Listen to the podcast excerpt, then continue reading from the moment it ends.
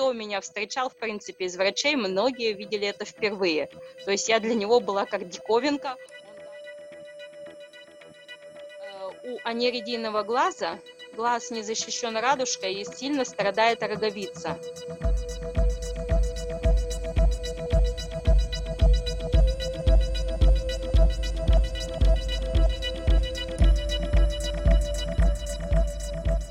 Всем привет! Это «Редкие новости» – проект Центра развития благотворительности «Благосфера» и «Новой газеты» о людях, которые живут в России с редкими заболеваниями.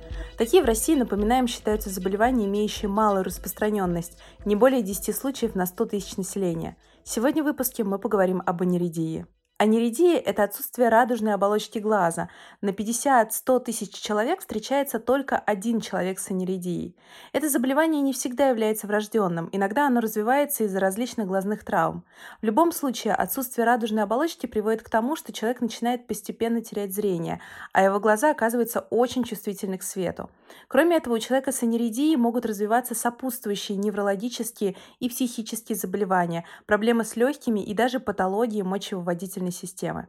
Меня зовут Виктория Адисонова, я корреспондент «Новой газеты» и ведущая этого подкаста. И сегодня мы поговорим с Татьяной Пановой, двухкратной чемпионкой мира по адаптивному скалолазанию и двухкратным призером Европы по олимпийскому дюдо, а также учителем-дефектологом и взрослым, живущим с таким редким заболеванием, как аниридия. Татьяна, здравствуйте. Здравствуйте. Я хотела вас спросить, понятно, что это болезнь, которая начинается с детства. Ваши родители, вы разговаривали же с ними, как э, вообще они узнали, как поняли, что что-то не то? То есть вот как бы с чего все началось? Ну, у меня а, родители сами также имеют нарушение зрения, и э, когда я родилась, то есть в роддоме предполагалось, проводился ну, некий скрининг, насколько я э, вижу хорошо или нет. И потом уже, видимо, детские педиатры поставили диагноз аниридия, в принципе, уже при рождении. То есть у меня это видно было визуально, что отсутствие радужки на одном глазу, и на втором отсутствовала радужка частично. То есть диагноз аниридия поставился уже с рождения. А вот насколько я вижу, хорошо или нет, то есть это э, в первый год э, жизни наблюдались у педиатра, у офтальмолога, и они давали какие-то свои прогнозы, ну, насколько будет ребенок хорошо видеть, но то, что будет видеть уже не сто процентов, это было известно, в принципе, сразу. Аниридия – это получается что? Редкое генетическое заболевание, при котором мутирован ген РАКС-6 но он визуально может проявляться в отсутствии радужки, а может и не проявляться. Потому что вот, например, у меня у мамы в сентябре прошлого года был генетически подтверждено наличие аниридии, но ей когда она была в детстве, никто как бы такого диагноза не ставил, конкретно аниридии. Да, могло быть нарушение зрения, но не аниридия. И uh-huh. то есть визуально это не было. И только вот получается моей маме сейчас 72 года, и только в этом возрасте, пройдя генетический анализ, узнает, что у нее аниридия. То есть бывают и такие случаи. А до этого, получается, говорили что? Ну, то есть это близо близорукость или что? Было нарушение зрения, сотрясение глазных мышц при, при рождении, но вот конкретно аниридии не ставилось и, соответственно, никакого лечения, никакой-то реабилитации, никаких мероприятий, естественно, не проводилось. Она до какого-то момента ходила в обычную школу, то есть mm-hmm. потом у нее в случае, по-моему, какой-то травмы на уроках труда зрение снизилось или что-то вот такое произошло, что только где-то в среднюю уже школу с пятого класса она пошла в спецшколу, а до этого она обучалась в нормальной, в обычной школе с хорошо видящими mm-hmm. детьми. То есть, получается, у мамы потребовалось более там 70 лет, чтобы определить, что все-таки дело в этом. А вот как быстро вам определили? Вам, вам же, получается, сейчас сколько лет? А, мне сейчас 38 лет, да. Это определили уже в роддоме, то есть у меня было визуально видно отсутствие радужки, то есть если грамотный ну, детский офтальмолог, он увидит и скажет, да, неридия, то есть а, а, радужка отсутствует. Но раньше была проблема, что с этим делать, дальше никто не знал. То есть, ну, ставился диагноз отсутствия радужки. Может быть, если имеются осмотр, при осмотре офтальмолог увидит какие-то еще нарушения. У меня была миопия, э, врожденная катаракта. То есть вот как диагнозы они записывались, а что с этим делать, как это лечить, э, ну, никаких рекомендаций не давалось родителям потому что заболевание, как аниридий, было не изучено, каких-то рекомендаций особых не давалось. Вы родились в Екатеринбурге, то есть получается, что в Свердловске, ныне в Екатеринбурге, э, тогда все-таки знали, ну то есть это редкое заболевание, и при этом, получается, офтальмологи знали, как это выглядит, да, то есть в чем это выражается. Да, то есть э, аниридия, она может быть появиться и у здорового человека в случае травмы. Может mm-hmm. травмирована быть радужка, и вследствие этого она отсутствовать. Но это она в случае травмы, в случае какого-то выстрела, в случае еще что, чего-то, когда идет повреждение радужки, и она отсутствует. Но это уже совсем другое, нежели врожденная неридия, когда ребенок уже рождается, ну и визуально видно, что радужка отсутствует. Это, ну, немножко разные вещи и здесь и лечение, и идет э, немного другое. Но вас тогда, получается, вот просто отпустили, как вы сказали, да, с набором диагнозов.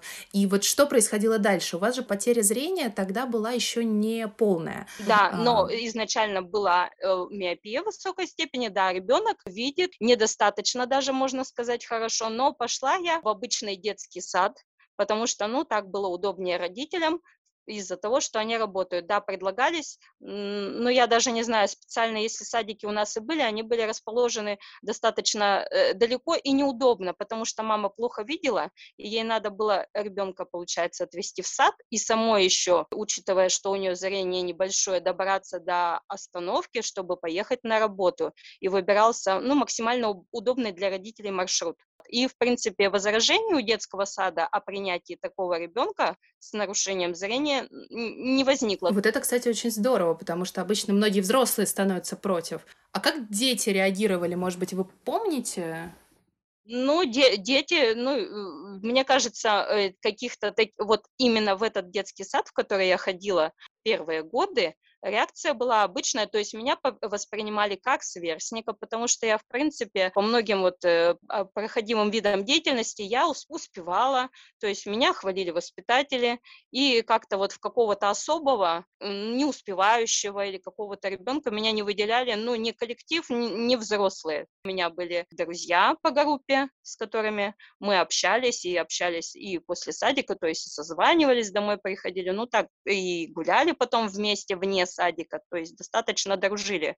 И вот такого какого-то разделения не было, что вот мы с ним не будем играть потому-то, потому-то. Ну, возможно, подобрались такие дети из семьи вот каких-то, где к этому лояльно относились или, или еще какие-то вот, может, так сложились обстоятельства, потому что год еще до школы, э, как бы вес, ну, садик закрылся на ремонт, и я немножко вот весну и лето я ходила в другой детский сад.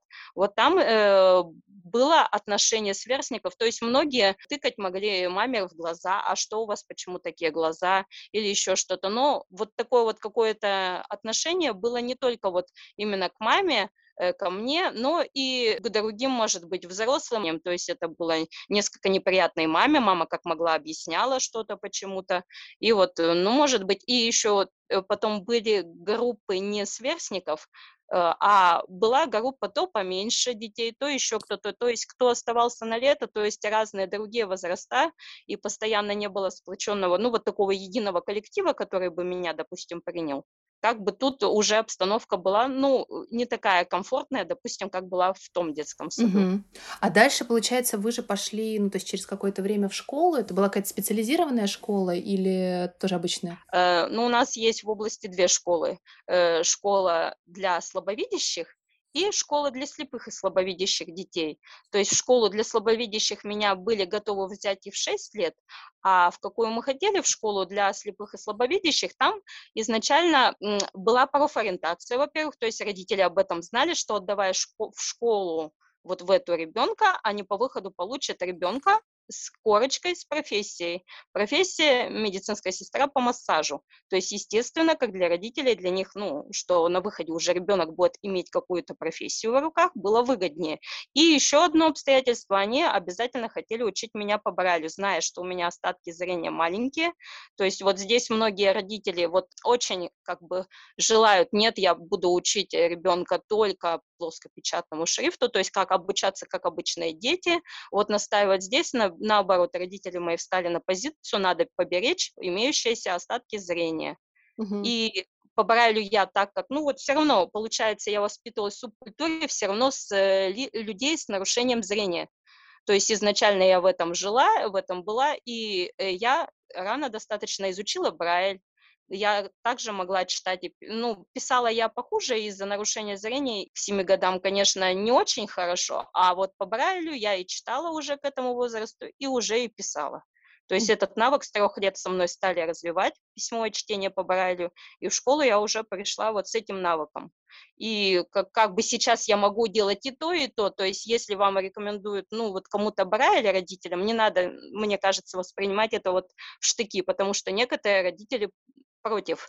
И э, если есть возможность поберечь свои остатки зрения, почему бы их не поберечь? Вы сказали вот как раз про профессию. А, если я не ошибаюсь, а, очень многим, наверное, годов до 2000-х людям с нарушением зрения предлагали а, единственный возможный, грубо говоря, путь в жизни — это вот получить некое образование, которое связано с массажем. Это правда или это тоже какой-то такой стереотип был? Ну вот у нас в школе, особенно в 80-е годы, очень было развито, что были были не только класс массажистов, был литературный класс, то есть гуманитарный, был математический, математическо-физический, потом вот пошла информатика, то есть, в принципе, можно было потом, как раз модно стало э, IT-технологии, компьютеры только появлялись, и вот все, что с этим связано, это было модно, и вот этот математический класс как раз давал вот базу такую. К нам приезжали со всего Советского Союза в школу, чтобы вот какие-то вот эти получить навыки в специальных mm-hmm. вот этих классах. То есть не только там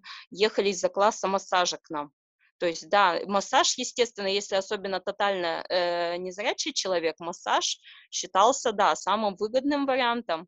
А э, вот эти вот э, классы тоже было разнообразие. Уже когда мы выпускались, было два варианта. Это гуманитарный класс, э, массажный класс, ну и обычный класс, где проходилась обычная программа, чтобы освоить всю программу до, ну, если по обычным меркам, до 11 класса. То есть полное образование. Угу. Вы, получается, вышли со специальностью массажист, да? Нет, меня хотели в массажный класс, когда у нас, получается, Э, неполное среднее образование, 9 классов, если по норме, у нас это был 10 класс. Uh-huh. В 10 классе, то есть когда из одного класса все ученики выбирали, в какой дальше они идут класс, гуманитарный или массажный. Uh-huh. Было э, совещание педсовет, где пожелания детей обсуждались уже ну, на уровне с точки зрения педагогов, осилят они, не осилят данную программу, что им выбрать лучше. И воспитатели почему-то считали, что, ну, как бы вдруг после гуманитарного класса я не смогу найти себя, то есть обучившись тут, а, а как бы если не смогу дальше где-то получить образование, некую профессию, а здесь я все равно выйду с профессии какой-то, ну, вот я послушала их мнение, но выбрала все-таки гуманитарный класс. Как вы потом стали вот учителем-дефектологом? Очень интересно. То есть вы же, получается, это уже вы сами а, выбирали эту специализацию уже после окончания школы? Нет, это, вот это тоже вот э, плюсы. Не только вот получается, что был массажный класс, а раз был гуманитарный класс, они включали соглашение о прохождении подготовительных курсов э, с вузом, который обучал по специальности социальная педагогика. И мы два последние класса э, ездили на эти подготовительные курсы. Потом вуз поменялся, это стал Уральский государственный педагогический университет, в котором тоже сначала предлагалось обучение по специальности соцработа, но в какой-то момент нам были предложены другие специальности, специальности учителя-дефектолога и педагога-психолога, новое направление, учитель тифлопедагог и учитель сурдопедагог и специальная психология. То есть получилось более расширенное вот такой вот выбор именно дефектологического образования. Это mm-hmm. был институт специального образования, в который вот входили вот эти вот профессии. И мы могли выбрать, куда мы хотим пойти. Кто-то из нашего класса стал учителем-логопедом. Mm-hmm. Есть у нас два человека, которые выбрали педагога-психолога, а я и моя одноклассница выбрали сурдопедагогику. В Уральском педагогическом э, государственном университете там же уже, получается, ну, не было никакого разделения, да, там на специальные какие-то классы и так далее. Вот я хотела вас э, как раз спросить, обсудить. А, понятно, что и за время школы вы, скорее всего, коммуницировали, ну, где-то там во дворе, да, там, не знаю, пока, может быть, просто в школу ехали, да, там добирались.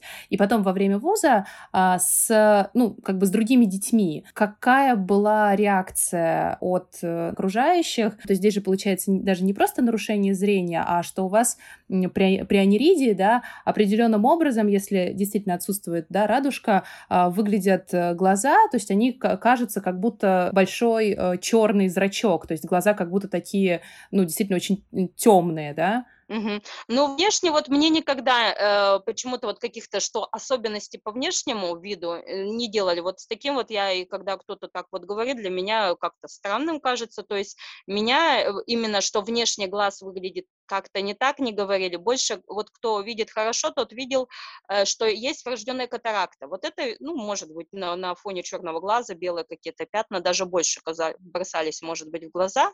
Вот. Э, и тот, кто понимает, что это катаракта, там, допустим, он увидел, ну, у тебя есть катаракта, допустим, да.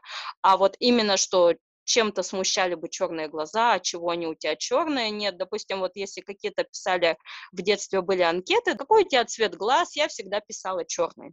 Кто-то mm-hmm. пишет голубой, кто-то серый, кто-то зеленый. Вот раньше одно время были популярны такие анкеты.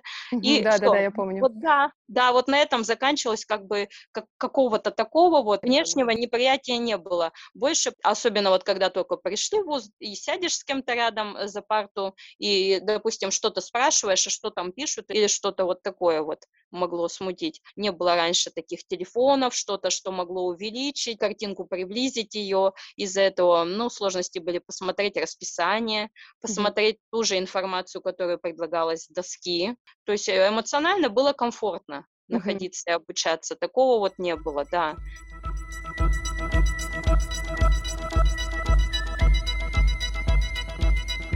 Таня, а вот помните вот тот момент, когда вы, может быть, стали чуть постарше и стали с мамой разговаривать про то, что происходит э, с вашим зрением, то есть именно про диагнозы, и э, она вам, ну, возможно, в какой-то момент сказала, да, что вот, а еще есть вот аниридия. А стали ли вы что-то про это читать, смотреть, думать, лечится ли это как-то или нет? То есть был ли какой-то такой, может быть, момент в жизни? Ну, больше-то вот, наверное, когда я как раз пошла учиться э, уже на учителя-дефектолога, у нас были и предметы э, что патология органов зрения, и там, естественно, вот в то время там э, понятие аниридии в учебниках существовало как таковое, и как раз, когда преподаватель нам читал об этом, я ему задала вопрос, как, mm-hmm. как с этим быть? И он так удивился, что у меня аниридия, он был практикующий тоже врач, он посмотрел, подошел, посмотрел, да, действительно аниридия, то есть кто меня встречал, в принципе, из врачей, многие видели это впервые. То есть я для него была как диковинка, а, ничего, никаких рекомендаций он не, не смог. Он только сказал, у вас, наверное, плохое зрение. Я сказала, да. И вот на этом было все. То есть он знал, что это наследственное, и то, что у меня, скорее всего, плохое зрение. Даже вот человек с медицинским образованием не мог никаких больше, да, да, но вот э, то, что в учебниках об аниридии писалось, это факт. А вот э, в учебниках генетики, я недавно заглянула, э, сейчас уже пишут и что это мутация какого гена, потому что когда мы проходили, было только написано об альбинизме. Какой ген мутирован, как и что. А вот об аниридии, вот, э, да, отсутствие радужки, но каких-то вот пролечений, естественно, нет. Ничего не было. Это шло как понятие отсутствия радужки. А, а какая-то вообще вот терапия или какое-то определенное поведение, да, при аниридии э, существует? Ну, то есть я имею в виду, может быть, там слишком яркий свет э, может быть, да, вреден, и, например, там людям нужно ходить там в солнечных очках или нет? Вот что ну вот единственное, да, из тех рекомендаций, которые давали маме, мама раньше э, врачам задавала вопрос, ребенок щурится, они, э, сильно щурится, они говорят, надевайте шляпу и очки солнцезащитные. Все, больше никаких вот каких-то таких конкретных не было, потому что она ходила тоже не, не только к нашему, допустим, детскому офтальмологу, ходила и э, в другие организации, занимающимися детьми с нарушением зрения. И вот такие советы только были ношение солнцезащитных очков и панамы позже я сходила к нашему профессору. Он не, по поводу аниридии не смог сказать ничего, он только единственное сказал по поводу врожденной катаракты. И, в принципе, я думаю, вот и это был тот врач, который сказал верно, что не надо делать операции. То есть в моем случае пока не надо было делать операции, операция не поможет, она на, наоборот может усугубить анеридийный глаз. То есть если есть катаракта, да, попытка сделать операцию э, на как раз удал, ну, удаление. Да, у кого и какая она. У меня она была врожденная, но недостаточно еще выраженная. И в моем случае он сказал, э, попытку делать операцию лучше ну, эту мысль отбросить, лучше консервативное лечение. А консервативное лечение это что такое? Он предлагал делать уколы и э, капать капли, чтобы просто катаракта дальше вот не развивалась, и чтобы не оперировать, потому что он предполагал, как будет операция, как ставить хрусталик, на чем он будет держаться, что не будет хватать воды, чтобы питать глаз, потому что нередийный глаз и так э, достаточно обезвожен, то есть вот он какие-то доводы привел, что операцию делать не стоит. И вот это был плюс. И из-за этого, может быть, глаз достаточно и сохранилось и зрение, и у меня не появилась глаукома, которая могла бы появиться после операции. А вот конкретно лечение аниридии, ну, об этом как-то он и не говорил. При аниридии, если я правильно понимаю, да, сложно сфокусироваться на чем-то, потому что ты плохо видишь, э, или вообще это полная потеря зрения, получается немножко как глаз вот бегает, да, как бы вот этот взгляд. Да, взгляд. да, просто у кого-то нестагм есть сильно размашистый, он бегает, бегает сильно, у кого-то не сильно, но даже вот если у меня не сильно размашистый, но все равно этого было достаточно, чтобы аппаратом не, не, невозможно было аппаратами провести какую-то диагностику в кабинетах офтальмолога. И в, в дальнейшем, получается, моим лечением уже занималась врач в частной клинике. К ней я попала первый раз, то есть она в меня впервые человека с анеридией был я пациент, который человек с анеридией, кого она увидела во время прохождения профосмотра. Э, вот. И мне по ее беседе с ней показалось, что человек достаточно был заинтересован, потому что до этого, когда я э, приходила к офтальмологам, ну, не говорили ничего вообще. Или посиди в коридорчике, мы на тебя документы заполним, угу. было вот так вот, даже не осматривался глаз, или что-то там, дайте документы, мы перепишем все, что есть, вот в таком ключе. А ей стало как бы и интересно, и появилось, да, какое-то желание, то есть именно помочь. Да, она увидела. Мы, получается, э, во время профосмотра, ну, должно занимать осмотр, ну, может быть, пять минут, но не более того. То есть все проходит быстро, потоком. Она задержалась со мной, врач меня проконсультировал, как-то вот так себе расположил, что в дальнейшем я потом, э, когда у меня вдруг, ну, начал, э, заболел глаз, я пришла именно к ней. А она, получается, что? То есть стала какую-то оказывать э, помощь в виде предложения какой-то терапии или, или нет? Я пришла именно к ней, потому что болел глаз. Была проведена консультация, и она попросила прийти в, следу... ну, в следующий раз. И в следующий раз она что-то, чтобы мне объяснить, почему она выписывает мне, допустим, какие-то лекарства или что, она открыла э, для меня э, энциклопедию глазных болезней толстую. Вот посмотри, говорит, тут ведь так написано, то есть человек для меня снова дома повысил свою квалификацию, что-то почитал, о чем, может быть, не знал, и давай мне рассказывать, как какие особенности при аниридином глазу. То есть вот совсем без консервантов мне тогда капель не предлагала, но она предлагала капли более щадящие, потому что, говорит, при аниридии вот эти, допустим, капли нельзя. А, Татьяна, а вот можете, а вот можете как раз вот рассказать, то есть э, вот эти вот капли, которые вот, ну, например, там, если вот вы сейчас пользуетесь, э, как вообще называется и для чего они э, все-таки рекомендуются для людей с аниридией? Uh, нужны капли, которые ухаживают за роговицей потому что у анеридийного глаза глаз не защищен радужкой и сильно страдает роговица. И, э, в, э, в принципе, изначально уже ребенок родится с воспалением роговицы, а, а может быть в ходе вот уже своей жизни э, ветер, солнце, песок, вот эти вот все факторы могут на нее влиять. И то есть если ношением одних очков солнцезащитных от солнца или каких-то очков с коррекцией или с фотохромом глаз не защитить. И обязательно нужно ухаживать за роговицей с помощью э, гелей и мази. Гели и мази подбираются э, уже офтальмологом, потому что мне вот этот врач подобрал одни гели и мази, но они были с консервантами, а приехав уже в федеральный аниридийный центр, мне капельную терапию пересмотрели, и уже врач уже знающий, компетентный в аниридии, потому что мой врач только учился уже потом по тем а, рекомендациям, которые я нашла на сайте аниридия.ру, и я передавала, транслировала их своему врачу, и она принимала. Это врач, который не говорил, что вы мне тут говорите, я лучше знаю,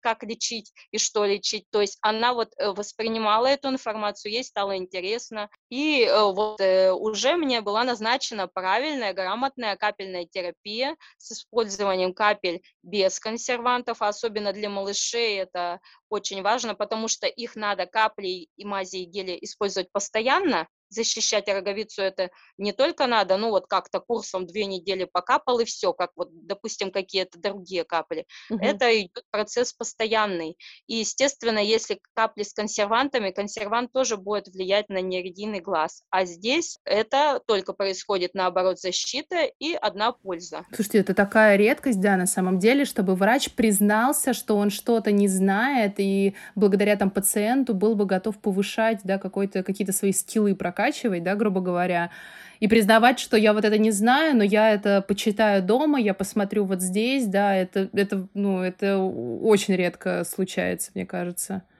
Вы же, получается, то есть вот это, ну, какую-то как поддерживающую терапию начали получать, ну, относительно не так давно, то есть сколько лет назад? Вот тому, к своему врачу, который по месту жительства, вот, который заинтересовался в моем заболевании, я пришла к ней уже на постоянную основу в 2016 году.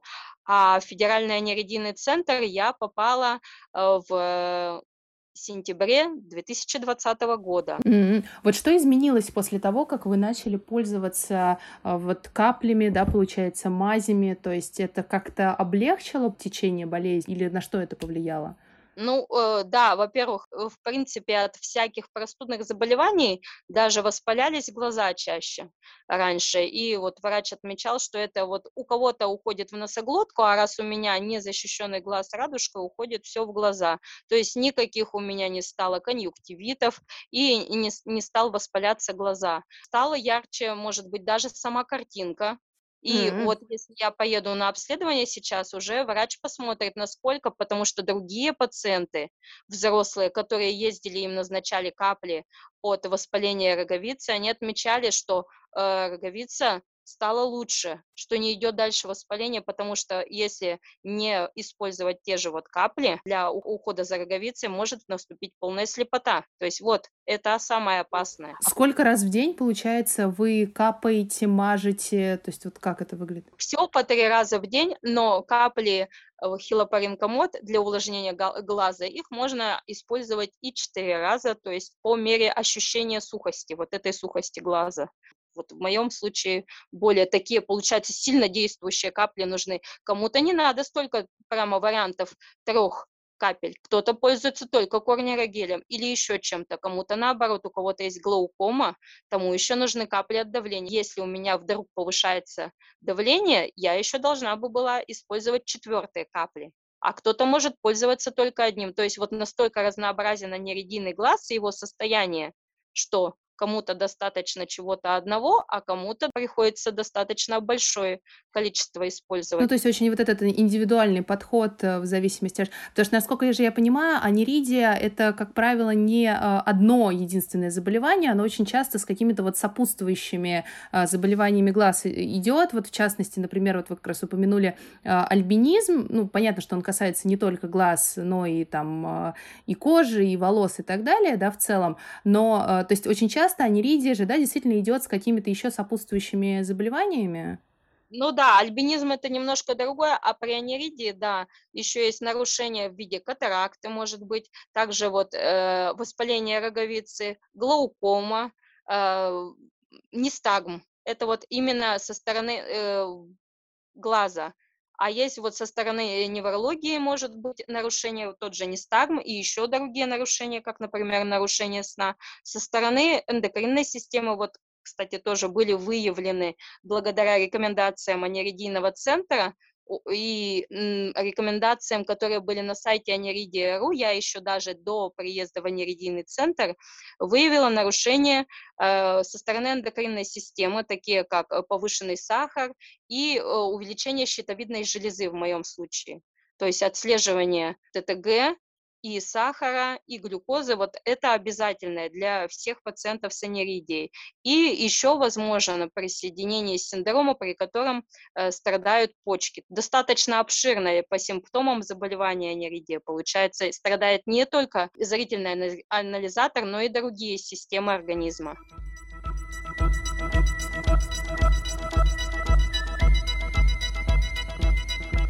А вот вы как раз еще сказали, что у вас э, раньше было, что из-за аниридии в том числе, да, часто во время э, болезней э, все это на глазах сказывалось, и э, часто конъюнктивиты были. Вот э, как еще вообще аниридия влияет на повседневную жизнь человека? Может быть, когда не только когда он заболевает, но и вот просто в, в обычной жизни, в обычном состоянии? Светобоязнь, нарушение остроты зрения, то есть в моем случае это, получается, была миопия высокой степени, то есть я как человек близорукий, у кого-то может быть тоже какие-то наруш... нарушения, все равно остроты зрения есть, но она или в плюс, или в минус, или еще куда-то. Э, светобоязнь у многих, ну не у всех, не факт, что при аниридии прямо будет сильная светобоязнь, у кого-то она достаточно сильная. Вот у меня с годами раньше я щурилась, да, как говорит мама, щурилась, но я не очки, очки очки солнцезащитные не носила.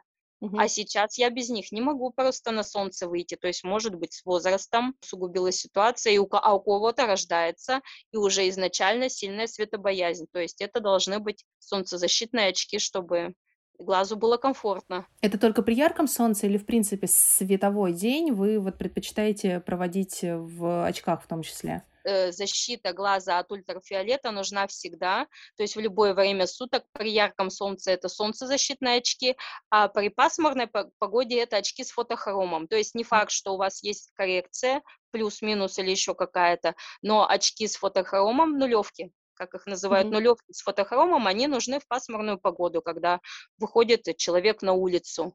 Mm-hmm. То есть они и от ультрафиолета, и также и от пыли, и от э, ветра, и от песка защищают. Ношение очков сейчас всегда получается. Есть такая процедура по, скажем так, искусственному э, вставлению да, вот этой радужки в глаз. Да, насколько это вообще эффективно и насколько при аниридии люди все-таки э, прибегают часто к этой процедуре или все-таки не часто и какие могут быть последствия, ну, возможно, негативные у подобных операций? А, при врожденной аниридии какие-либо манипуляции а, в плане восстановления радужной оболочки или э, ношения линз, линз контактных цветных с цветом угу. любого глаза в принципе запрещено, если это аниридия врожденная. То есть даже соприкосновение с э, линзами, да, может э, быть для глаза большим раздражением, да, получается? Это угу. линзы контактные вообще противопоказаны. Вот у меня был опыт ношения таких линз, и, как мне сказал офтальмолог в аниридийном центре, это во многом усугубило ситуацию, потому что у меня воспаление роговицы именно вот с того момента, скорее всего, и пошло. А зачем вы их носили?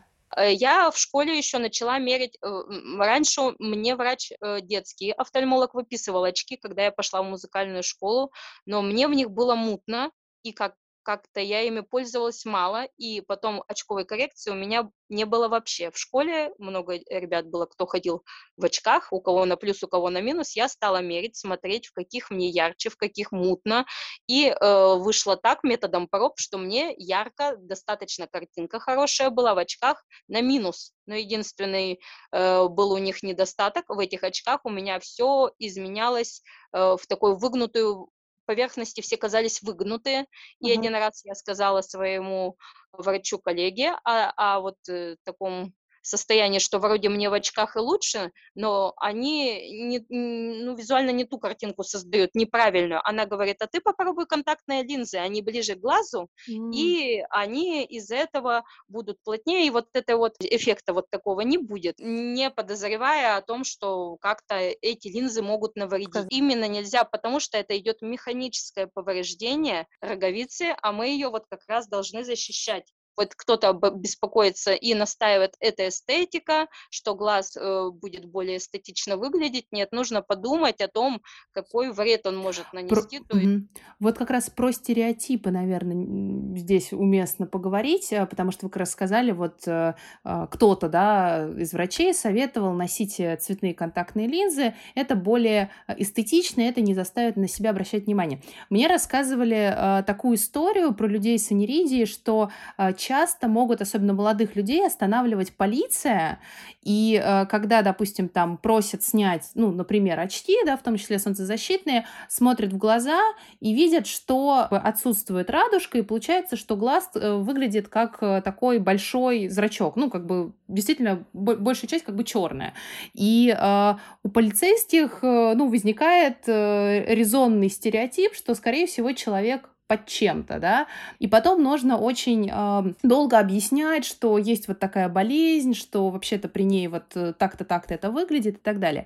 Вот сталкивались ли вы э, с чем-то подобным, там, я не знаю, вот именно от людей, которые, может быть, там работают в каких-то э, там госорганах, то есть которые вот именно ну, такой больше, может быть, контроль осуществляет и так далее. Или, или вообще вот с какими стереотипами про людей с аниридией вы, ну, может быть, не сталкивались, но слышали, знаете и так далее. Ну вот у меня такой же получился комичный случай, когда я проходила профосмотр для работы, как раз э, необходима комиссия врача-психиатра. И э, первый вопрос, когда э, он задавал, что вас беспокоит, я сказала, что у меня есть нарушение зрения, и благо, что э, вся у них ведется запись в компьютере, и я ходила в эту же поликлинику как раз на тот момент уже вот к тому врачу-офтальмологу, который заинтересовался моим заболеванием, то есть какие-то некие данные обо мне, обо мо об моем заболевании в компьютере уже были внесены. Вот это тоже оказалось плюсом. Он э, сначала, что нарушение зрения вроде как-то не обратил внимания, потом стал задавать ряд вопросов, может быть, стал осматривать внешний вид, увидел бегающие глаза, что-то там еще спросил, посмотрел, видимо, увидел, что зрачки расширены, и сначала хотел уже все ставить печати, а потом раз и покажите мне вены. То есть, видимо, О, внешний вид в ходе беседы, что-то, что-то его стало вдруг не устраивать, и он решил себя перепроверить, и прежде чем поставить печати, решил удостовериться. Точно ли вы что-то не принимаете, да? Да, да. А вы помните, ну, то есть, э, вот это вот состояние, когда вы же понимаете, да, почему он так попросил, но я имею в виду, что, что он подозревал, вот это вот состояние внутри вас, это какое-то возмущение было, или все-таки вы, э, ну, стали как-то спокойно объяснять, что, ну, вообще-то так и так, вот у меня такое заболевание?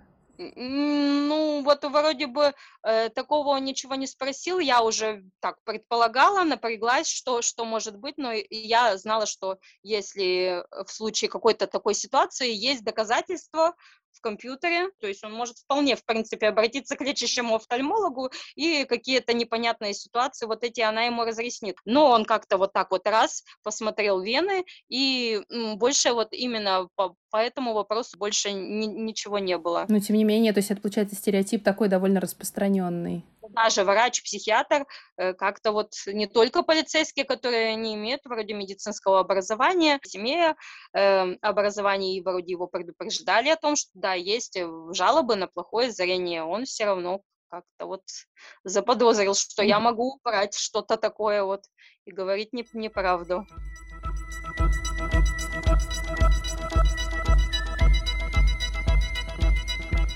Таня, адаптивное скалолазание и э, паралимпийское дзюдо. Это как началось вообще? А, паралимпийским дзюдо я начала заниматься еще в школе.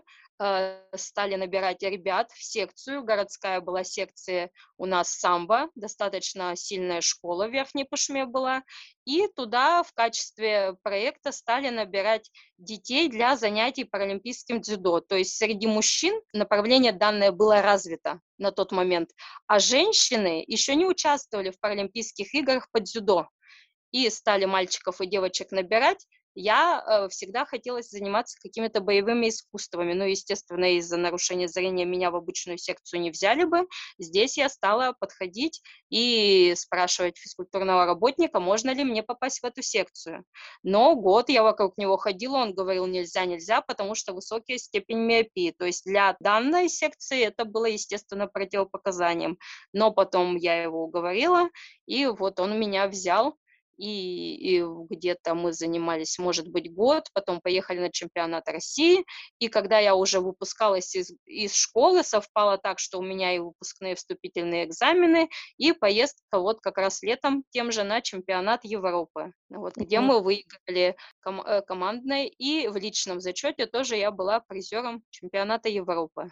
И дальше я продолжала и обучаясь в институте, параллельно успевала заниматься также дзюдо, когда были сборы, что-то такое, даже на две тренировки ездила в другой город. Потом, когда тоже пошла на работу, еще как- как-то занималась. А потом вот ребята предложили сходить на тренировки по скалолазанию.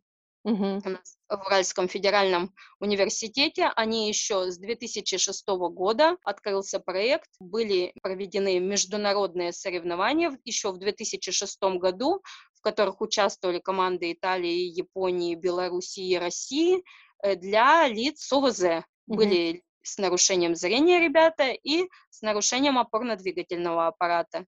У института Получились эти соревнования, они заинтересовались и стали заниматься вот вопросом скало, развития скалолазания. То есть мы были первооткрывателями, на нас вот это все апробировалось и как-то развивалось вот это адаптивное направление работы скалолазания. И уже э, в 2009 году э, я поехала на Кубок мира в Италию, Потом в 2010 тоже был Кубок мира и в Екатеринбурге устроен у нас, и в Италии. А в 2011 году уже в Италии, но в другом городе Варка, состоялся уже не кубок, а чемпионат, полноценный чемпионат мира по адаптивному скалолазанию. И уже была не одна номинация, уже было две номинации которых можно было участвовать, это скорость и трудность. Третью номинацию пока не, использ... не использовали, которые у здоровых три номинации, скорость, трудность, болдеринг. Пока было э, две. Mm-hmm. И mm-hmm. стала чемпионкой. Чемпионкой Класс получается, в двух номинациях в скорости и в трудности. Вы же продолжаете, получается, сейчас работать как учитель-дефектолог, да? Да. И вот при этом как бы продолжаете заниматься, ну, такими довольно экстремальными видами спорта. Вот как э, на работе вообще, когда, ну, или, может быть, не на работе, а просто когда окружающие узнают а, вот о таких разных сторонах жизни, как реагируют? Ну, у меня коллега, с которой я раньше работала, воспитатель, э, она всегда поддерживала это, радовалась за мои успехи. Ну и сейчас э, как бы, ну, достаточно хорошо относятся. То есть не, не удивляются, да, как-то? Понимаете, в нашем дошкольном учреждении э, ходят воспитанники, и бывшие воспитанники, которые сейчас уже взрослые, с нарушением слуха, и они также являются э, победителями различных соревнований. Mm-hmm. Вот там mm-hmm. уже ходил воспитанник семикратного олимпийского чемпиона. То есть там никого не удивишь, как бы уже таким. Да, инвалиды. Вот у меня мой воспитанник в девятнадцатом году стал призером Олимпийских игр. То есть первый мой выпуск, мой воспитанник уже стал э, призером Олимпийских игр. Класс. То есть вот э, к этому они были приучены, коллектив, и они достаточно э, положительно относятся всегда, когда занимаются какими-либо видами спорта и когда учреждение где-то угу. представляется. То есть... Угу. Ковид в прошлом году повлиял вот, ну, не только на спорт, но и в том числе на состояние людей, вот в особенности с э, какими-то болезнями, и в том числе вот многие, кто с редкими заболеваниями, рассказывали, что многие лекарства или какую-то вот поддерживающую терапию часто было не получить, не попасть там к своему врачу, не, ну, не найти что-то в аптеках и так далее. Вот э, за время, ну вот, ковида, вот этой вот самоизоляции, э, были ли проблемы, с которыми вы столкнулись э, вот со своей основной болезнью, да, вот с аниридией? Ну, из плюсов было то, что меня удивил звонок моего э, эндокринолога по месту жительства. Ага именно ковид позволил ей найти время, обзвонить своих пациентов, пообщаться с ними, спросить о их здоровье. То есть вот это опять-таки пошло, вот такая ситуация в плюс. И как раз в этот году я должна была, когда началась пандемия, ехать в Москву, в федеральный анеридийный центр. Но вот эта поездка отложилась в мае месяце, и она перенеслась на сентябрь, и вот получился удачный момент, что я все-таки туда успела слетать, когда mm-hmm. сбросилась вот эта вот волна какая-то, и обследоваться. А в плане получения лекарств получается так, что лекарства консер... без консервантов чаще всего приходится заказывать из Германии. Mm-hmm. То есть вот один из плюсов, что заболевание аниридия чаще всего можно э, лечить просто капельной терапией, не надо прибегать к операционным вмешательствам, как правило, чаще всего. А один из минусов, что вот эта капельная терапия Ее должна доставляться из Германии, да, и надо искать как, каким образом получить эти лекарства. Кто успел до вот этой волны заказать лекарства? Вот мне повезло, я как раз успела заказать до начала пандемии лекарства как раз-таки, а вот кто пытался получить посылки уже в начале пандемии, у того были проблемы с получением посылок уже с оплаченными лекарствами, угу. и во время пандемии тоже были проблемы, как их достать. И как справлялись? Ну вот родители искали разные варианты, благодаря тому, что у нас есть вот чаты в WhatsApp, как-то переписывались, у кого-то, может, лишние есть, кто-то... Делились. Да, угу. как-то варианты найти, у кого-то были, кто-то просил пока дать, на время, что потом он вернет. А сколько вообще вот примерно в месяц уходит на вот капли, на мази? Вы вот подсчитывали? Так, наверное, это полторы-две тысячи. Угу. То есть у меня дороже всех выходят те капли, которые из Германии. Ну, то есть на все про все в месяц это вот где-то полторы-две тысячи. Да, наверное, две тысячи, потому что одних капель их надо два бутылька, наверное, да, две тысячи где-то так. Но я капли из Германии, получается, вот повезло, купила по скидке, потому что если есть э, еще другие, у других продавцов покупать, то есть там будет дороже. И доставка у нас была. Доставку лучше делать не на одного человека, а посылочкой заказывать на несколько людей, то есть чтобы было все подешевле. Uh-huh. Естественно, одному осилить это достаточно дорого.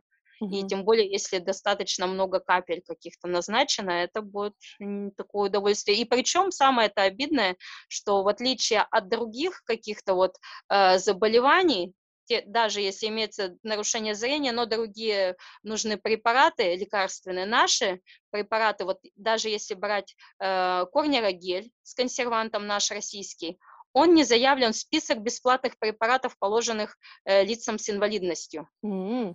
Если диабетик идет и получает запросто свой бесплатный инсулин, или кто-то там еще вот э, назначенные капли. То у вас, даже, получается, как бы такого права нет. Такового не получается даже элементарно, пусть с консервантами корнерогеля мы получить не можем, потому что это идет биологически активная добавка. А, то есть это типа БАДы. Угу. Да, вот как-то вот он так обозначается, не как лекарственное средство. То есть они считают, что он, грубо говоря, не нужен там для какой-то поддерживающей терапии, да, вот эта вот проблема у нас в России с лекарствами вообще обстоит очень остро. То есть есть большое количество пациентов, кто бы постоянно ими пользовался и их бы покупал, был бы потребителем, э, а их не хотят, во-первых, без консервантов производить, пересылают друг на друга, что обратитесь к другому производителю с данной просьбой или еще что-то, так еще и вот получается, что они в общий список не внесены тех лекарств, положенных бесплатно на бумаге по законам право инвалида получать бесплатное лекарство есть, а по факту ты их получить не можешь. Вот это вот у нас в стране, да, вот такая вот коллизия получается. Угу.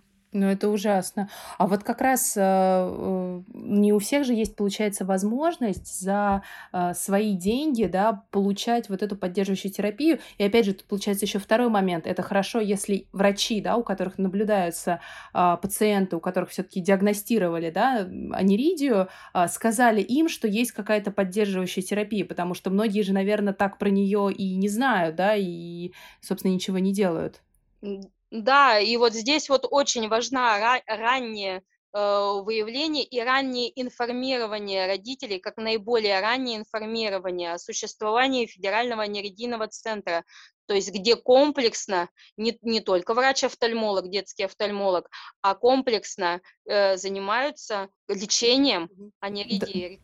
Да, а Татьяна, вот теоретически, вот если бы у вас была возможность улучшить жизнь э, людей с э, этим заболеванием в России, вот что бы вы сделали в первую очередь? Э, во-первых, э, какая-то информация должна быть уже у врачей, ну вот в виде памяток, каких-то неких буклетиков, она должна быть у врачей уже даже у педиатров или врачей детских офтальмологов по месту жительства. То есть небольшие какие-то вот буклетики, они не занимают много какого-то места, и наличие их, вот эта вот информированность э, не помешала бы. Вот даже надо вот с этих моментов начинать информированность, потом э, доступность лекарств, опять-таки вот э, без консервантов, пусть даже и платных, но хотя бы их производили бы в России. Второй вариант, естественно, если бы это можно было также получать бесплатно, как и другим инвалидам, э, с другими нозологиями, получение бесплатных лекарств, это было бы вообще замечательно.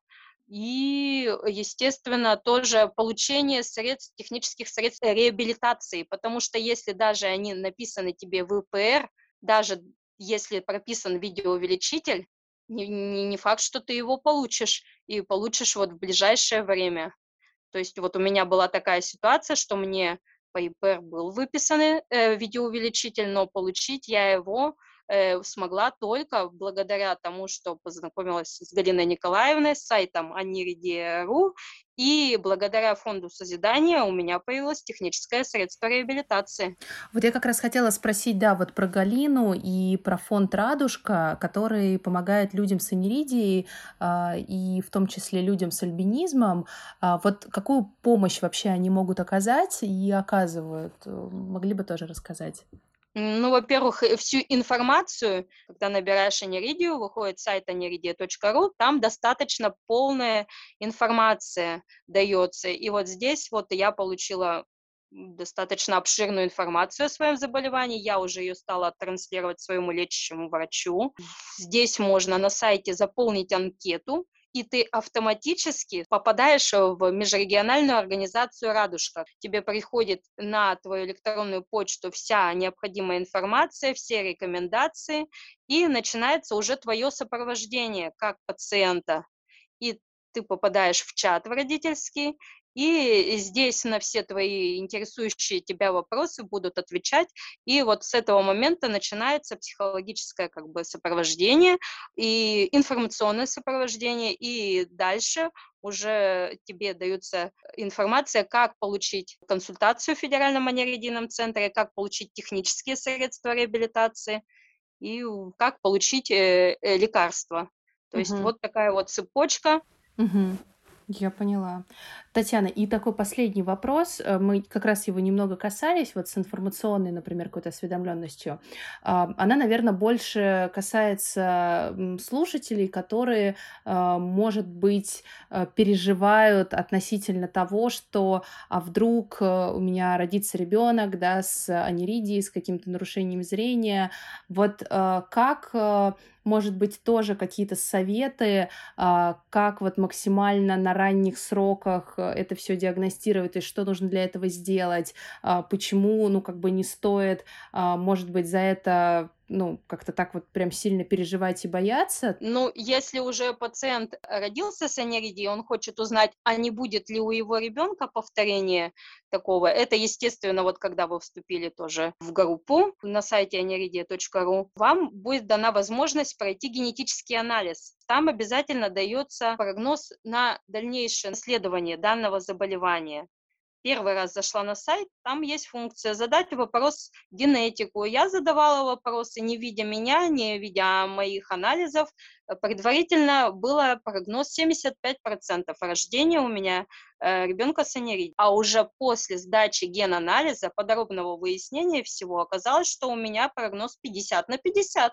Mm-hmm. То есть уже намного результат лучше. А предварительно угадать, родится ли у тебя ребенок с анеридией или не родится, если ты здоров и, и здоров и мама, и папа, этого невозможно никак предугадать. Но бояться рождения такого ребенка не стоит, потому что остатки зрения у детей бывают разные. Кто-то может водить и машину вполне, кто-то даже у нас Э, есть пациенты, которые работают фотографами, известными фотографами. Остатки зрения, как правило, достаточно хорошие. Это э, бывают редкие случаи, когда совсем остатки зрения низкие. Но и эти остатки, если начинать рано капельную терапию, если применять э, очковую коррекцию, их можно оставить. То есть бояться рождения такого ребенка не надо и то, что вот аниридия – это приговор, все, мой ребенок инвалид, сразу какое-то клише инвалида ставить, все, он будет неудачник в жизни. Нет, впадать в такую депрессию не надо. Угу. Вот хуже было в то время, когда вот рождались мы или моя мама, когда об этом ничего не знали. Сейчас все знают, как лечить.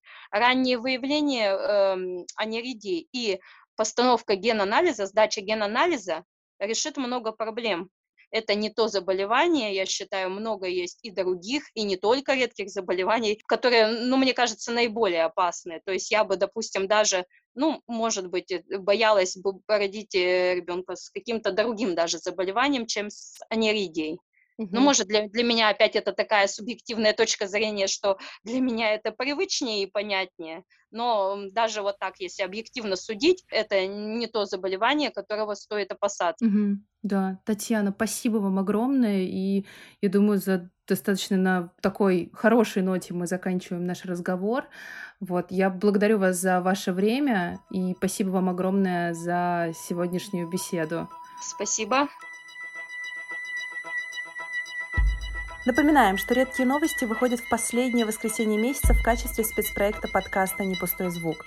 Вы можете слушать этот и предыдущие выпуски в iTunes, Google подкастах, Яндекс.Музыке и других подкаст-платформах. Берегите себя и до встречи в следующих выпусках.